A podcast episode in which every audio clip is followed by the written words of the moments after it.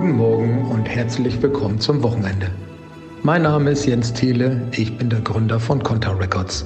Heute ist Samstag, der 16. Dezember. Viel Spaß bei den Weihnachtseinkäufen, sind nämlich nur noch acht Tage bis Heiligabend. Aber nun erstmal gute Unterhaltung mit Episode 37. Bäcker am Morgen. Alles, was Hamburg bewegt. Der tägliche Podcast vom Abendblatt. Guten Morgen und herzlich willkommen im Wochenende. Wir haben folgende Themen für Sie, liebe Podcast-Freunde, im Angebot. Hoffentlich passt diese Auswahl in Ihren Samstag. Bei dem Wort Miniaturwunderland hat jeder sofort gute Laune und diese Laune können wir sogar noch steigern. Denn diese Meldung gibt es exklusiv vom Abendblatt. Die Hamburger können sich auf eine neue Attraktion freuen. Eine absolute Erfolgsgeschichte. Also sie werden den Besucherrekord von 2019 knacken obwohl sie sich selbst noch ein bisschen limitieren. Sie haben noch nicht wieder die volle Auslastung wie vor der Corona-Pandemie. Wir kennen sie alle, die Menschen, die in dieser Stadt die Obdachlosenzeitung Hinz und Kunst verkaufen. Bloß, wenn immer weniger Menschen Bargeld dabei haben, wie soll das Geschäftsmodell dann eigentlich noch funktionieren? Wenn man nach Skandinavien guckt, da war es ja vor zehn Jahren schon so, dass wenn man mit Bargeld bezahlt hat, dass dann die äh, Schweden gedacht haben, ist das ein Bankräuber? Hardcore-Fußballfans haben in den letzten Tagen Dauerpuls, sprich sie regen sich so richtig auf. Denn der deutsche Profifußball hat Ja gesagt, und zwar zu einem Einstieg eines Investors, also zu einem Menschen mit richtig viel Geld. Der sogenannte echte Fußballfan findet das eher so semi. Ich weiß nicht, ob es dann noch die, die gleichen Werte vermitteln kann, die gleiche Atmosphäre herrscht. Das und noch einiges mehr im Angebot bei Bäcker am Morgen. Wir gehen das jetzt mal an. Natürlich ganz entspannt. Österreich, Amerika, Skandinavien, Italien und der Knuffingen Airport. Wo finde ich all diese Orte sozusagen auf einem Fleck versammelt? Richtig, im Miniaturwunderland. Und dort tut sich mal wieder was Neues. Und das ist ja auch verrückt, wenn im Miniaturwunderland eine, so heißt das, eine neue Welt eröffnet wird, dann ist das auch eine Nachricht. Ist ja schließlich Hamburgs Touristenattraktion Nummer eins. Naja gut, neben der Elbphilharmonie.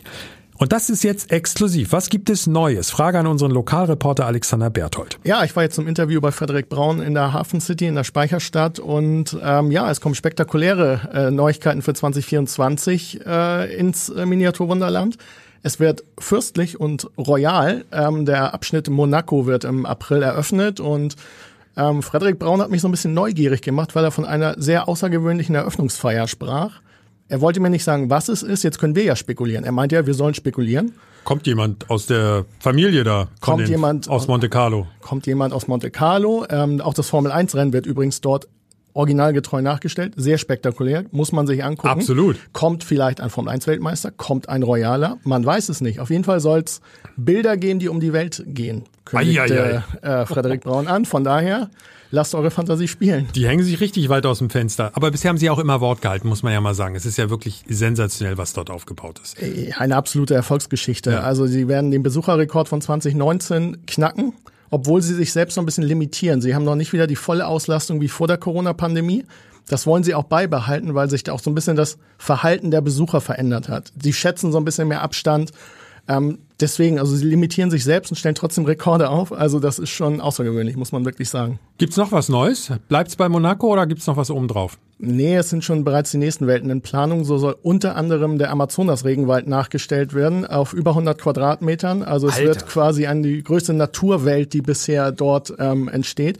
Und das Kuriose ist, ein Teil dieser Ausstellung wird in Südamerika tatsächlich produziert. Da sind Modellbauer, mit denen sie kooperieren. Und ähm, das wird eine, ja, zwei Familien, die für ihren Traum quasi gemeinsam Modell bauen. Ähm, ist eine außergewöhnliche Geschichte, finde ich. Ja, und ich drehe bei diesem Thema, merken jetzt vielleicht, äh, merkt vielleicht der eine oder andere Hörer total durch, weil das auch so sehr mit meinem Sohn verbunden ist. Ich weiß nicht, wie oft wir im Miniaturwunderland waren. Ich finde das einfach so mega, weil, also als Erwachsener findet man Eisenbahn ja vielleicht auch noch ganz gut. Geht jedenfalls mir ja. so. Wenn man sich denn dann so da durchschlängelt und diese ganzen Welten anguckt. Wie sieht's mit den Preisen und den, den Tickets im Moment aus? Wahrscheinlich online buchen wie immer. Ist besser, als sich in die Schlange zu stellen? Ja, es gibt so Stoßzeiten, die sehr beliebt sind. Das sind gerne auch am Wochenende natürlich die 10 Uhr, 11 Uhr Slots morgens und da sind jetzt die Ostertickets schon freigeschaltet worden und die waren re relativ schnell gut vergriffen, noch nicht ganz ausverkauft, aber wenn man so Richtung Ostern Monaco sich vielleicht mal angucken sollte, könnte man sich zu Weihnachten vielleicht noch mal ein Ticket wünschen. Ähm, sie werden die Öffnungszeiten so ein bisschen anpassen äh, an die Nachfrage. Ähm, und die Preise äh, bleiben gleich. Also Notiz für uns, Karten nicht nur für die Caspar David Friedrich Ausstellung reservieren, sondern auch für das Miniaturwunderland. Vielen Dank an unseren Lokalreporter Alexander Berthold. Eigentlich sollten wir das Wort Geschäftsmodell in Verbindung mit Obdachlosen nicht in den Mund nehmen. Aber wenn es um die Obdachlosen-Zeitschrift Hinz und Kunst geht, passt es vielleicht doch. Denn auch wenn es um ein wohltätiges Projekt geht, Geld spielt trotzdem oder gerade deshalb eine wichtige Rolle. Ihnen, liebe Podcast-Freunde, geht es doch vielleicht ähnlich. Wir alle haben immer weniger Bargeld in der Tasche. Bloß, ich brauche Bargeld, um eine Hinz und Kunst zu kaufen. Das geht aktuell gar nicht anders. Mal beim Geschäftsführer von Hinz und Kunst nachgefragt, Jörn Sturm. Weniger Bargeld dabei. Geht das nur mir so oder merken Sie das bei Ihrem Projekt auch? Es ist auf jeden Fall ein Problem, was bei uns ankommt. Ähm, ein bisschen so, äh, situationsabhängig. Ähm, also wir haben ja Verkäufer oder die Masse unserer Verkäufer stehen an Supermärkten und wir haben eine, äh, eine Teilgruppe, denen ist erlaubt, auch durch äh, die Gastronomie zu ähm, gehen und von Gastronomie zu Gastronomie dann die Zeitung zu verkaufen. Und da kommt das deutlich öfter vor schon, ähm, dass Leute sagen, ich habe äh, gar kein Bargeld mehr, ich zahle mit meiner Uhr, mit meinen Karten etc. Das ist ein Problem, äh, mit dem wir uns beschäftigen, mit dem wir uns immer mehr beschäftigen, äh, wo wir äh, auch schon eine Weile drüber nachdenken und hoffen, im nächsten Jahr eine Antwort dafür zu haben dass man nämlich auch bei unseren Verkäufern bargeldlos bezahlen kann. Wow, das ist aber eine ziemlich große technische Erneuerung. Gibt es da irgendwie schon Vorbilder für, an denen Sie sich orientieren oder ist das dann eine exklusive ja, die, Erfindung hier in äh, Hamburg? Die, wir sind da definitiv nicht die Ersten. Wenn man nach Skandinavien guckt, da war es ja vor zehn Jahren schon so, dass wenn man mit Bargeld bezahlt hat, dass dann die äh, Schweden gedacht haben, ist das ein Bankräuber? Wo hat der das Bargeld her? Ähm, das heißt, die sind da schon viel weiter und da sind natürlich die Straßenzeitungen längst auch drauf eingegangen.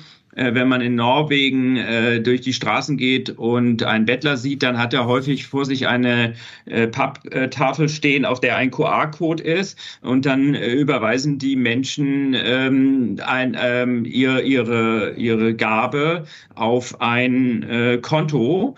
Ähm, die haben es allerdings ein bisschen leichter, die Skandinavier, weil in Skandinavien in fast jedem Land nur ein Anbieter aktiv ist. Ähm, und das heißt, da muss ich als äh, Straßenzeitung ähm, mit einem Anbieter ähm, eine Lösung finden und bin dann fein raus. In Deutschland haben wir, ich hoffe, ich darf das an dieser Stelle sagen, verschiedene Kreditkartensysteme. Wir haben äh, Überweisungssysteme, wir haben PayPal, wir haben Apple Pay, all diese Zahlungsverfahren, die es inzwischen gibt.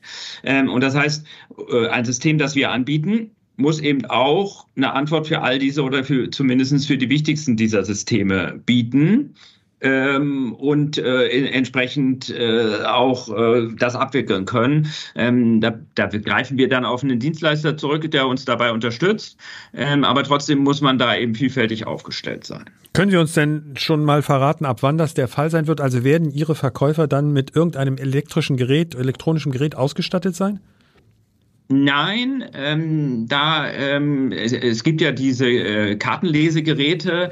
Ähm, da haben aber die äh, Zeitungen, die das international ähm, eingeführt haben, die Erfahrung gemacht hat, das funktioniert nicht gut. Äh, diese Geräte, wenn man auf der Straße lebt, äh, die äh, gehen zu schnell verloren oder kaputt. Ähm, das ist einfach nicht für den Outdoor-Einsatz geeignet. Das heißt, wir mussten eine Lösung finden, die nicht auf einem Gerät des, äh, des Zeitungsverkäufers oder der Verkäuferin funktioniert, sondern beim Leser ähm, und, und beim Käufer. Und da ist die Idee folgende, dass unsere Verkäufer einen QR-Code haben, und dann äh, scannt der Leser, der Käufer der Zeitung diesen QR-Code und wird dann ähm, durch eine äh, Struktur geführt und am Ende muss er sagen, äh, kaufen. Äh, oder vorher kann er noch sagen, ähm, will ich nur die 2,20 Euro für die Zeitung oder will ich vielleicht noch 80 Cent Trinkgeld draufgeben und dann 3 Euro bezahlen? Ähm, wenn er diese Entscheidung getroffen hat, sagt er kaufen, ähm, dann wickelt äh, der Zahlungsanbieter das Verfahren ab und sorgt dafür, ähm, dass der Bildschirm des Handys grün blinkt oder irgendwie anders reagiert. Ich weiß noch nicht genau, wie das passieren wird, aber sicher irgendwie in dieser Art und Weise. Und dann hält er das dem Verkäufer hin und dann kriegt er die Zeitung. Da drücke ich Ihnen sehr die Daumen, weil wir alle wissen, also jeder, der mal irgendwie ein neues System in puncto digital eingeführt hat, der weiß, wie schwierig sowas ist und mit welchen Anlaufschwierigkeiten man da meistens zu kämpfen hat. Wie sieht das denn generell mit der Resonanz auf Ihre Zeit, Zeitung aus? Weil, also, wer wird das besser wissen als äh, das Abendblatt? Natürlich ist die bedruckte Zeitung nicht mehr ganz so wichtig, wie es vor 10, 20 oder 30 Jahren war. Wie sehen die Verkäufe aus? Bei uns, ähm, wir spüren das auch. Ähm, aber wir spüren äh, auch natürlich äh, die Menschen, wollen, äh, wollen dann doch noch ähm, auch eine Zeitung haben, ne? weil da denken sie, das ist sozusagen mein Verhältnis zu meinem äh, Verkäufer. Äh, ich will die ich, ich nehme da die Zeitung ab. Was wir allerdings auch als ein, ähm, als ein Effekt verspüren in diesem Jahr, ähm, damit, dass eben Leute weniger Geld haben und nicht nur in der Tasche, sondern ganz generell, ähm, dass sie eben auch nicht mehr so freizügig sind. Sie sehen dann unsere Verkäufer und wissen, dass man den, äh, dass sie die unterstützen wollen, ähm, aber sie neigen dann dazu zu sagen, ah, du hast doch, ähm, wenn ich dir jetzt die Zeitung nicht abkaufe, sondern dir noch einen Euro gebe, dann kannst du die Zeitung später noch verkaufen und hast dann was.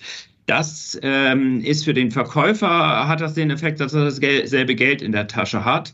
Äh, wir als Projekt, wir finanzieren ja mit, dem, äh, mit den Zeitungserlösen ähm, zum Teil unsere soziale Arbeit ähm, und die ähm, fehlen uns dann. Äh, das heißt, wir äh, bitten unsere Leser eben auch zu sagen, nee, gibt nicht nur unseren Verkäufer, das finden wir zwar toll, aber ihr müsst auch, wenn ihr Hinz und Kunst am Leben erhalten wollt, dann müsst ihr, äh, müsst ihr bitte auch die Zeitung mitnehmen. Ähm, und weil es da ähm, Auflagenrückgänge gibt, ähm, das geht auch uns so. Ähm, und, und das ist ja auch ein Grund, weshalb wir auch über ein mögliches digitales Produkt nachdenken.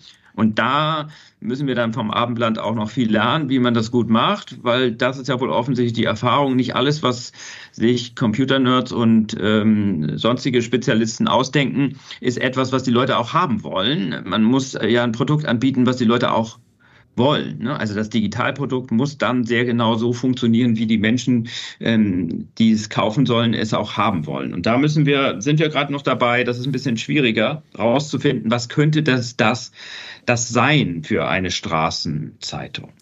Wow, also worüber Sie sich auch bei diesem Produkt tatsächlich für Gedanken machen. Also erstmal Hochachtung dafür und ich kann mir lebhaft vorstellen, wie schwierig da die Umsetzung ist. Sie haben jetzt noch einmal die Chance, ähm, wir nähern uns ja im Grunde, wir sind ja schon fast bei Weihnachten, also Heiligabend steht ja vor der Tür und Silvester, das neue Jahr etc. etc. Was ist Ihr Wunsch an die Hamburger von Ihrer Seite aus, von Ihrem, von Ihrer Company sozusagen? In was wünschen Sie sich von den Hamburgern für das nächste Jahr? Also erstmal wünsche ich den Hamburger und Hamburgerinnen, ähm, dass sie auch eine großartige Zeit vor sich haben ähm, und dass sie in dieser Zeit auch, ähm, das ist dann der Wunsch für uns, dass sie an unsere Verkäuferin denken, dass sie an die denken, an die Menschen denken, äh, die auf der Straße leben und ähm, denen vielleicht dadurch auch Respekt zollen, dass sie sie wahrnehmen. Das äh, ist immer der erste Schritt, zu merken, da gibt es Menschen, denen geht es noch schlechter ähm, und das zu sehen und das dann vielleicht durch warme Worte und aber auch eben mal durch Euros ähm, zu, äh, also darzustellen oder das, da einfach zu sein und äh, aufeinander aufzupassen. Das wünsche ich mir. Die Zukunft ist digital, auch bei der Obdachlosenzeitung Hinz und Kunst. Danke an Geschäftsführer Jörn Sturm. Fußballfans, ganz besonders die Hardcore-Fußballfans sind schon ein komisches Volk. Wenn ihre Lieblingsmannschaft verliert, sind sie unzufrieden. Wenn ihre Lieblingsmannschaft aber die Möglichkeit hat, mehr Geld einzunehmen und dadurch größere Erfolge einfahren zu können, dann schreien sie, Kommerzialisierung? Nein, danke. Also das ist vielleicht die etwas unbedarfte Außenansicht von mir. Es geht um den beschlossenen Einstieg eines Investors in den deutschen Profifußball. Ziel, ich mach's mal kurz, mehr Geld für die Vereine. Zum Glück haben wir beim Abendblatt Experten für das Thema. Zum Beispiel Fußballinsider Rupert Fabich. Warum sind die sogenannten echten Fußballfans gegen den Einstieg eines Investors, Rupert? Du hast es eigentlich schon selber angesprochen, den Punkt. Du hast gesagt, der Fan, der nicht in der Kurve steht, versteht es vielleicht nicht. Und gerade das ist die Kritik der Fans aus der Kurve, dass sich zu sehr auf dem Fan vor dem TV konzentriert wird. Dass es um internationale Wettbewerbsfähigkeit geht, dass mit dem Geld die Auslandsvermarktung vorangetrieben wird, dass aber der Fokus weg vom Produkt Fußball im Stadion geht. Dass eine Möglichkeit bestünde, dass man Anstoßzeiten aufstückelt, dass es, damit auch im Ausland alle möglichen Fans die, die Spiele sehen können, dass es keine gleichzeitigen Spiele mehr gibt, keine Konferenzmöglichkeiten mehr, dass das Geld natürlich ungleich verteilt wird. Wenn wir hier von internationaler Wettbewerbsfähigkeit sprechen, wer profitiert denn davon? Das sind die großen Clubs, die ohnehin immer international spielen. Da geht's weniger um den VfL Bochum oder um die Zweitligisten, die da auch mit im Aber Boot Union sind. Berlin hat's ja auch geschafft, international zu spielen. Gut, die sind jetzt wieder abgestürzt. Union Berlin hat aber auch sehr viel Fremdkapital bekommen, das darf man nicht vergessen.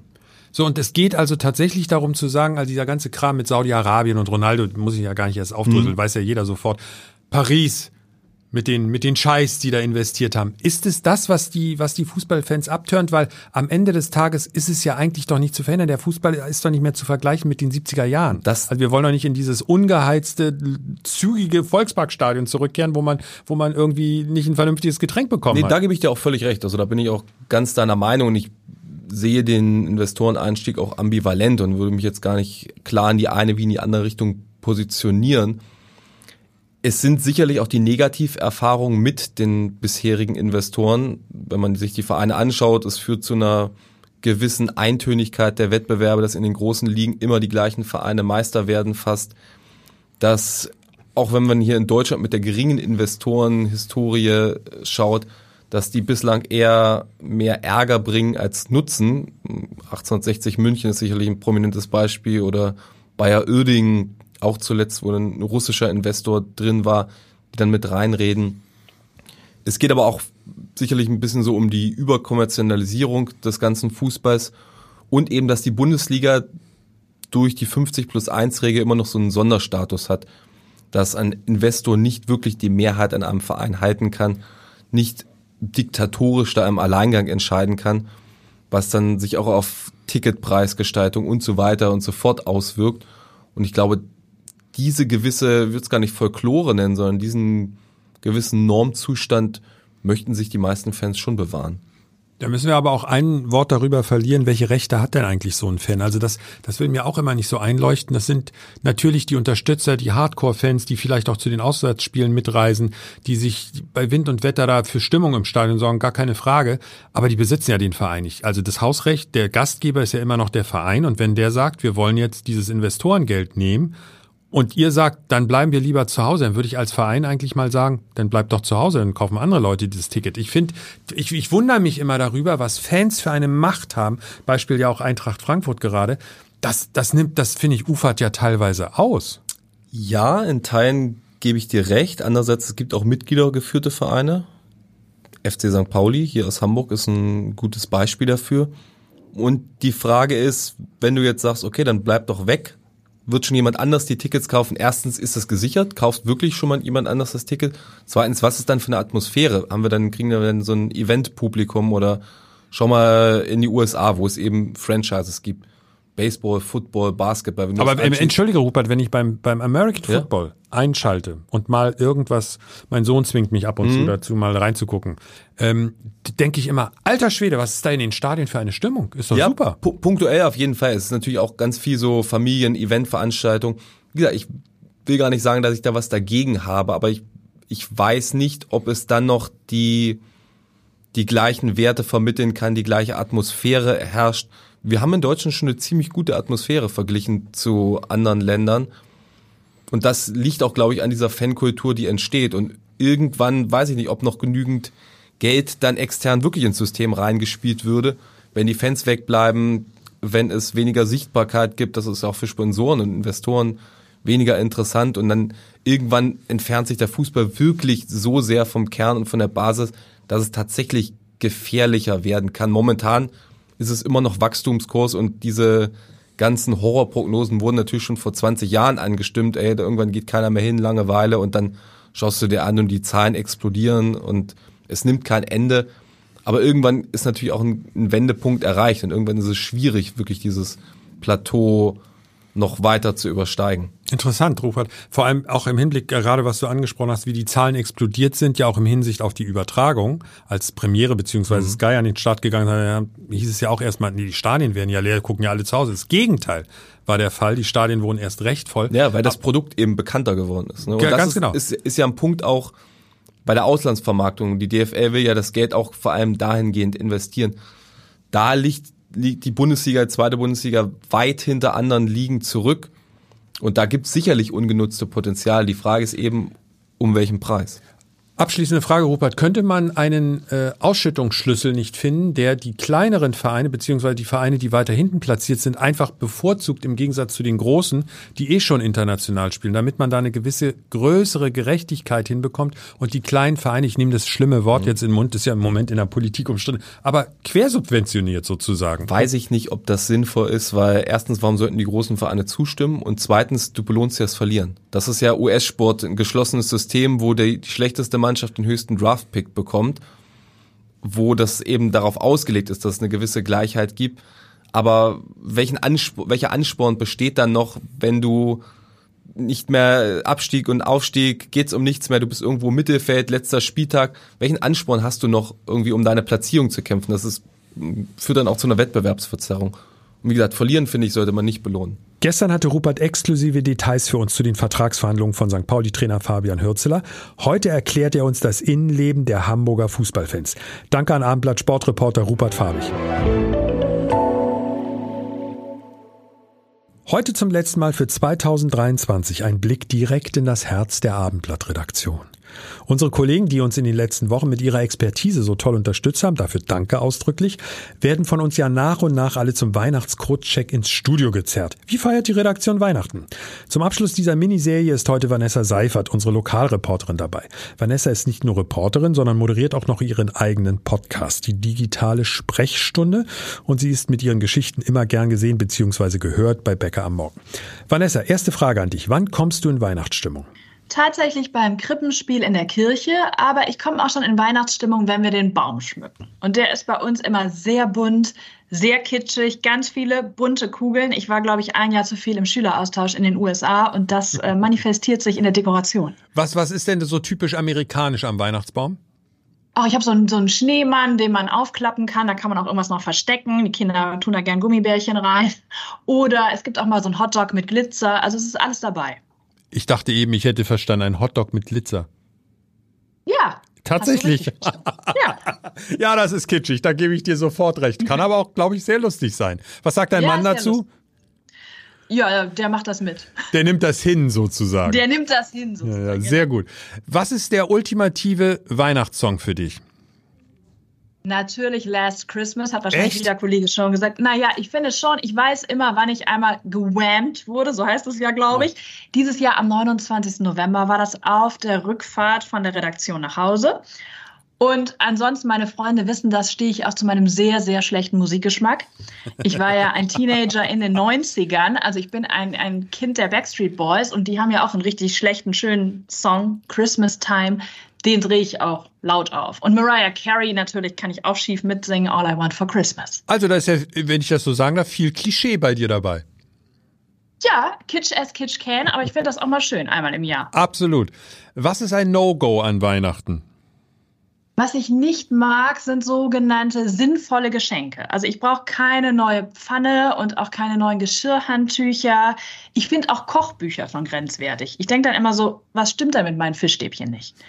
Also ich möchte schöne Dinge. Wer hat dir denn zuletzt so ein sinnstiftendes Geschenk gemacht? Da kann ich nicht drüber sprechen. Nein, weiß ich gar nicht. Also meine Familie, meine Freunde wissen das natürlich, über was ich mich tatsächlich freue. Also über schöne Dinge, Erlebbares, äh, Zeit gemeinsam, Restaurantbesuche, solche Dinge. Danke, Vanessa, dir und deiner Familie auch schon mal fröhliche Weihnachten. So, wir sind fast, aber nur fast am Ende des Jahres. Bäcker am Morgen gibt es seit dem 2. November. Das heißt, wir haben jetzt einmal die Gelegenheit, ausdrücklich Danke zu sagen. Liebe Podcast-Freunde, danke, danke, danke fürs Zuhören in den ersten knapp acht Wochen. Danke auch fürs Feedback, für die Kritik und, das ist natürlich das Beste, für das viele Lob. Immer gern genommen unter bäckeramorgen.abendblatt.de. Bäcker mit E, wie Sebastian immer sagt. Und damit bin ich schon beim nächsten wichtigen Thema. Sebastian Günther, unser Producer, und wer den Podcast regelmäßig hört, kennt ihn natürlich. Sebastian, er ist leider noch etwas länger krank. Deshalb speziell an dich, Sebastian. Nur das Beste für deine Gesundheit und wir vermissen dich. So. Jetzt geht's in die Winterpause. Ich sage fröhliche Weihnachten schon mal im Kalender bitte vormerken. Wir sind am 8. Januar wieder zurück. Bye bye. Ein Podcast von Funke. Weitere Podcasts vom Hamburger Abendblatt finden Sie in unserer Abendblatt Podcast App und auf abendblatt.de slash podcast.